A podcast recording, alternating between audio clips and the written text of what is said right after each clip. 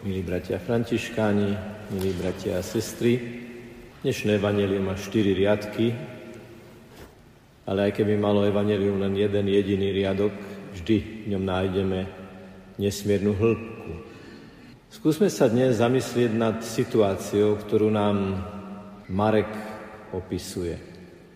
Ježišovi učeníci sa zdieľajú so svojimi skúsenostiami z terénu, a zdieľajú aj to, že videli človeka, ktorý používajúc Ježišovo meno, volajúc Ježišovo meno, z niekoho vyháňa zlého ducha. Akým spôsobom by sme to mohli aktualizovať? Nož ono, vyháňanie zlého ducha môžeme chápať v ušom zmysle slova, teda že niekto naozaj nejakou špeciálnou modlitbou sa modlí za to, aby z niekoho druhého, iného vyšiel zlý duch, aby sa oslobodil. Ale môžeme to vyháňanie zlého ducha chápať aj v takom širšom zmysle slova, že vždy tam, kde príde dobro, v podobe nejakého človeka, ktorý ho zo seba vyžaruje, ktorého slova sú plné dobra a lásky, alebo ktorý dobro koná nejakým spôsobom. Už z toho jednoduchého dôvodu tam nie priestoru pre zlo. Čiže každý, kto prichádza do prostredia s dobrou vôľou, s láskou, s iniciatívou konať dobro a riešiť situácie konštruktívne, prináša dobrého ducha, dobrú atmosféru, dobré nastavenie aj do vzťahov. A vy si viete predstaviť mnohých vašich kolegov, spolužiakov, priateľov, možno aj príbuzných, ktorí, pokiaľ ide o vieru v Ježiša Krista, veru ešte majú dlhú cestu pred sebou. Nechodia do kostola, nepristupujú ku sviatostiam, sú zvláštnym spôsobom možno zablokovaní, plní možno nejakých zlých skúseností alebo predsudkov. Pričom ale môžete povedať, ale ako obetavo sa tento človek dokáže starať o chorého alebo o chorých. Ako konštruktívne dokáže zvládať situácie života, Povedali by sme takémuto človeku, toto nerob, lebo ty nie si jeden z nás?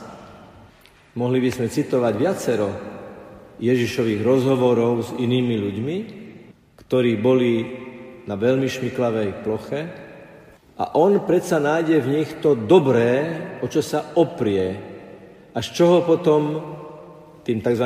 podporným prístupom tým osobám pomôže aby sa v nich rozvinula aj otázka po zdroji, najhlbšom zdroji dobra, lásky, pokoja. Takže to dnešné evanelium štvoriadkové nám hovorí, neváhajte spolupracovať na niečom dobrom s ľuďmi, ktorí nie sú spomedzi nás. Neváhajte spolupracovať na dobrom diele, dobrých veciach, dobrých podujatiach s ľuďmi, ktorí, pokiaľ ide o církev, pokiaľ ide o Ježiša, o vieru, sú ešte ďaleko. Máme v dejinách jeden taký zaujímavý príklad, aj povedal by som dosť dramatický. V roku 1973 istý americký lekár, ktorý sa volal Bernard Natanzon, Prvýkrát nasnímal špeciálnym novým prístrojom priebeh potratu. A keď videl, ako sa ten plod bráni a odťahuje od tých vražedných nástrojov potratového lekára, rozhodol sa, že už nikdy, napriek tomu, že mu na rukách schla krv tisícov nevinných detí, urobil rozhodnutie už nikdy ateista, ktorý zostával ateistom, sa zaangažoval do hnutia pro-life typicky katolíckého, kresťanského hnutia v Amerike. A existovalo určité obdobie, keď tento človek aj publikoval svoje pozorovania, svoje rozhodnutia, ale ako píše sám, nebol som veriaci, nebol som kresťan. A napriek tomu dokázal v tejto konkrétnej veci spolupracovať s tými, ktorí chceli brániť život od počatia. Predstavte si, že by mu boli povedali, ty nie si spomedzi nás, ty si ateista, ty si žid, ty si neveriaci. A keďže oni mu to nepovedali, ale sa modlili za ňo, za lekárov, za matky, za deti, za zdravotnícky personál, zrazu sa dostal do veľkej krízy a opisuje, ako sa zrazu v noci budil o 5. o 4. ráno a ako ho spomienka na ten obraz, na tie obrazy v tom prístroji, kde videl, čo sa deje s bezbranným životom, ho začali prenasledovať ťaživé, mučivé výčitky svedomia. Chcel som si zobrať život, mal som samovražedné myšlienky. Trvalo to 23 rokov, kým ako 67-ročný neprijal krst. Opisuje, že v určitom momente začal pripúšťať, že existuje Boh. Začal pripúšťať, že existuje niekto, kto jediný mu môže odpustiť všetko to, čo napáchal. Že musí byť niekto, kto je nad tým všetkým, ktorý je vpísaný do logiky jestvovania všetkého, čo je a ktorý vo svojom nekonečnom milosrdenstve nielen stvoril, ale aj tvorí človeka tým, že mu neustále odpúšťa a dáva novú šancu, novú príležitosť. Bernard Natanson sa nechal pokrstiť po viac ako 20 rokoch spolupráce s obrancami života, lebo ho neodmietli, lebo jeho argumenty boli relevantné, lebo jeho argumenty mali váhu faktu, že keď sa ten slávny film, niekoľko minútový nemý výkrik začal premietať tak liberáli sa vzbúrili, pretože to bolo tak jednoznačné, rukolapné a neočkriepiteľné. Ježiš posiela svojich učeníkov medzi neveriacich ľudí. Ježiš tých, ktorým dnes hovorí, nebránte mu robiť dobro, aj keď zatiaľ nie je spomedzi nás, to hovorí tým, ktorým povie, choďte až na kraj sveta. A kraj sveta to nie je topografická, zemepisná, vzdialenostná kategória. Ale vy sami viete, že niekedy v rozhovoroch, takých tých bežných rozhovoroch, keď si ideme sadnúť, aké neuveriteľné názory niekedy človek počuje. To je ten kraj sveta, to je tá krajnosť, alebo ako hovorí pápež František, periféria, niečo, čo je mimo stredu, niečo, čo je tak trochu vykolajené, vytesnené, marginalizované. Nesmieme sa rozčúliť a hovoriť, ako je to možné, lebo to je zbytočná otázka, lebo to jednoducho možné je. To je jednoducho realita, že niekto aj takýmto spôsobom a veľmi úprimne a slobodne zmýšľa. Nehovorme nikdy nikomu, ako si toto môžeš myšlieť, pretože on si to práve myslí a on si takúto otázku nekladie. Naša komunikácia má byť práve taká, že nadvezuje na to pozitívne, na tie spoločné prieniky v našom zmýšľaní, v našich postojoch. Hrával som pred mnohými rokmi ochotnícke divadlo a v tom divadle som bol vlastne jediný praktizujúci kresťan. Ostatní boli alebo nepraktizujúci, ale tí hlavní spolupracovníci ani neboli pokrstení.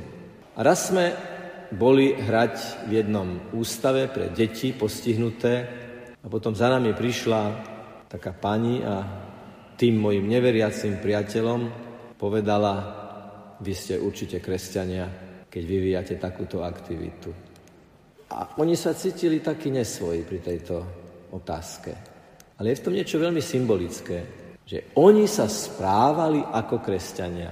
Oni ešte Ježiša nevyznávali, oni ho ešte nepomenovali a neprijali, ale už sa správali ako to Ježiš chce. A niekto zvonka hovorí, vy ste kresťania. A oni nič neodpovedali, lebo sa cítili tak v rozpakoch. Videl som to na nich a ten obraz po 40 rokoch mám ešte stále pred sebou. Lebo je to taká dlhá doba už. A dodnes sme v kontakte, dodnes komunikujeme a nedávno sme navštívili aj pekné putnické miesta s týmito ľuďmi, s týmito priateľmi. Takže sme pozvaní byť kvasom tejto spoločnosti. A kvas je typický tým, že ho nevidieť, my nemusíme žiadne pózy robiť medzi našimi priateľmi, žiadne veľké deklarácie a vyhlásenia. Ale práve v tej takej tej, povedal by som, neviditeľnej, bežnej človečine, v takej tej normálnej, nie naliehavej, nie nátlakovej, ale priateľskej a láskyplnej komunikácii ponúkať to posolstvo, ktorému sme uverili, Ježiša, ktorý nás fascinuje, bez ktorého si nevieme predstaviť, že by sme mohli byť. Keď sa oni pred jedlom neprežehnajú, ja sa prežehnám. Keď vôjdeme do kostola, oni si nepoklaknú, ja si poklaknem. Keď sa rozprávame o hodnotových témach, oni majú najrôznejšie názory a jeden z nich jeden z názorov, ale jeden, ktorý zaznie, je aj ten, ktorý je za život, za jeho obranu, za čistotu, za sexualitu žitú zodpovedne. Ale práve preto, že je to v priateľskom kruhu, práve preto, že je to v kamarátskych kontaktoch, o to väčší účinok to môže mať. Lebo človek sa niekedy správa ako tlakový ventil. To je taký ventil, ktorý čím viac na neho dolieha voda, tým pevnejšie uzatvára ten priestor, ktorý má chrániť. Ale keď sa to ponúka slobodne, bez nátlaku, ale opreté o vlastný život, vtedy je tu veľká šanca, že tak ako na Tanzon aj oni si povedia, no čo ak je aj toto cesta? Koľko je takých obrátení? Len v Bratislavskej arcidieceze sa každý rok rozhodne 150 až 200 dospelých ľudí slobodne pokrstiť vstúpia do katolíckej cirkvi dospelí ľudia v tejto spoločenskej atmosfére, ktorú zažívame vo svete aj doma. Prečo sa rozhodnú? Aká je v tom sila? A vždy tam v pozadí je niekto, kto sa nebal hovoriť. Prečo si sa nechala pokrstiť v UPC, keď sa krstí, v Univerzitnom pastoračnom centre, tak každý krátko povie svoju cestu k viere a veľmi veľakrát tam zohrávajú úlohu kamaráti, priatelia, kolegovia a blízky. Viera je z ohlasovania. Z ohlasovania kniazov, biskupov, diakonov, katechetov, aj z ohlasovania vášho. Lebo aj vy ohlasujete evanielium v tom každodennom živote. Jedno, čo ešte cítim potrebu ako posledné povedať je, že ako náhle by sa nám zdalo, že nejaký kontakt nás ťahá k zemi, a nie my ťaháme toho druhého k Bohu. Ako náhle by sa nám zdalo, že vlažnieme vo viere v nejakom kontakte, pretože je to naopak, ako by to malo byť, teda, že, že nie my, ale On nás ide stiahnuť do niečoho, tam stále platí Ježišovo, čo ťa zvádza na hriech, odtni, preruš ten kontakt, neriskuj to, nestrať Ježiša, nestrať vieru nestrať odhodlanosť. Takže keď dnes príde Ježiš ako chlieb, ako Eucharistia a vstúpi do vášho vnútra, môžete mu odovzdať, otvoriť, povedať, predložiť všetky tie kontakty, ktoré máte s ľuďmi, ktorí sú aj ďaleko, aj blízko. Blízko svojim konaním, niektorými svojimi skutkami, možno ešte ďaleko, alebo ešte ďalej, spôsobom, akým zmýšľajú akým veria. Veci nie sú matematicky programovateľné, je to vždy tajomstvo. Každý človek je tajomstvo. A vo veľkej úcte pred slobodou druhého človeka musíme byť vždy tí, ktorí ponúkajú, ktorí ponúkajú názor, ponúkajú životný štýl, ponúkajú zmysel života. Lebo ak máme žiť vieru a tí druhí ju majú žiť naozaj autenticky, musí to byť slobodné, Musí to byť slobodné, otvorené, vnútorné, osobné rozhodnutie. Tak my teraz urobíme osobné rozhodnutie, že nasledujúce chvíle chceme prežiť vo veľkej bázni pred Bohom, v veľkej vnútornej slobode sa otvorme pred Božím vanutím, ktoré na nás bude vyžarovať zo všetkých modlitieb, giest, symbolov, všetko, čo sa tu bude diať, aby potom posilnený odvahou, pokorou i svetým sebavedomím sme po bohoslužbe slova a bohoslužbe Eucharistie tam vonku boli skutočne tými, ktorí nesú svetlo takého typu, že druhý túžia porozumieť, akého zdroja vychádza. Nech je pochválený Pán Ježiš Kristus.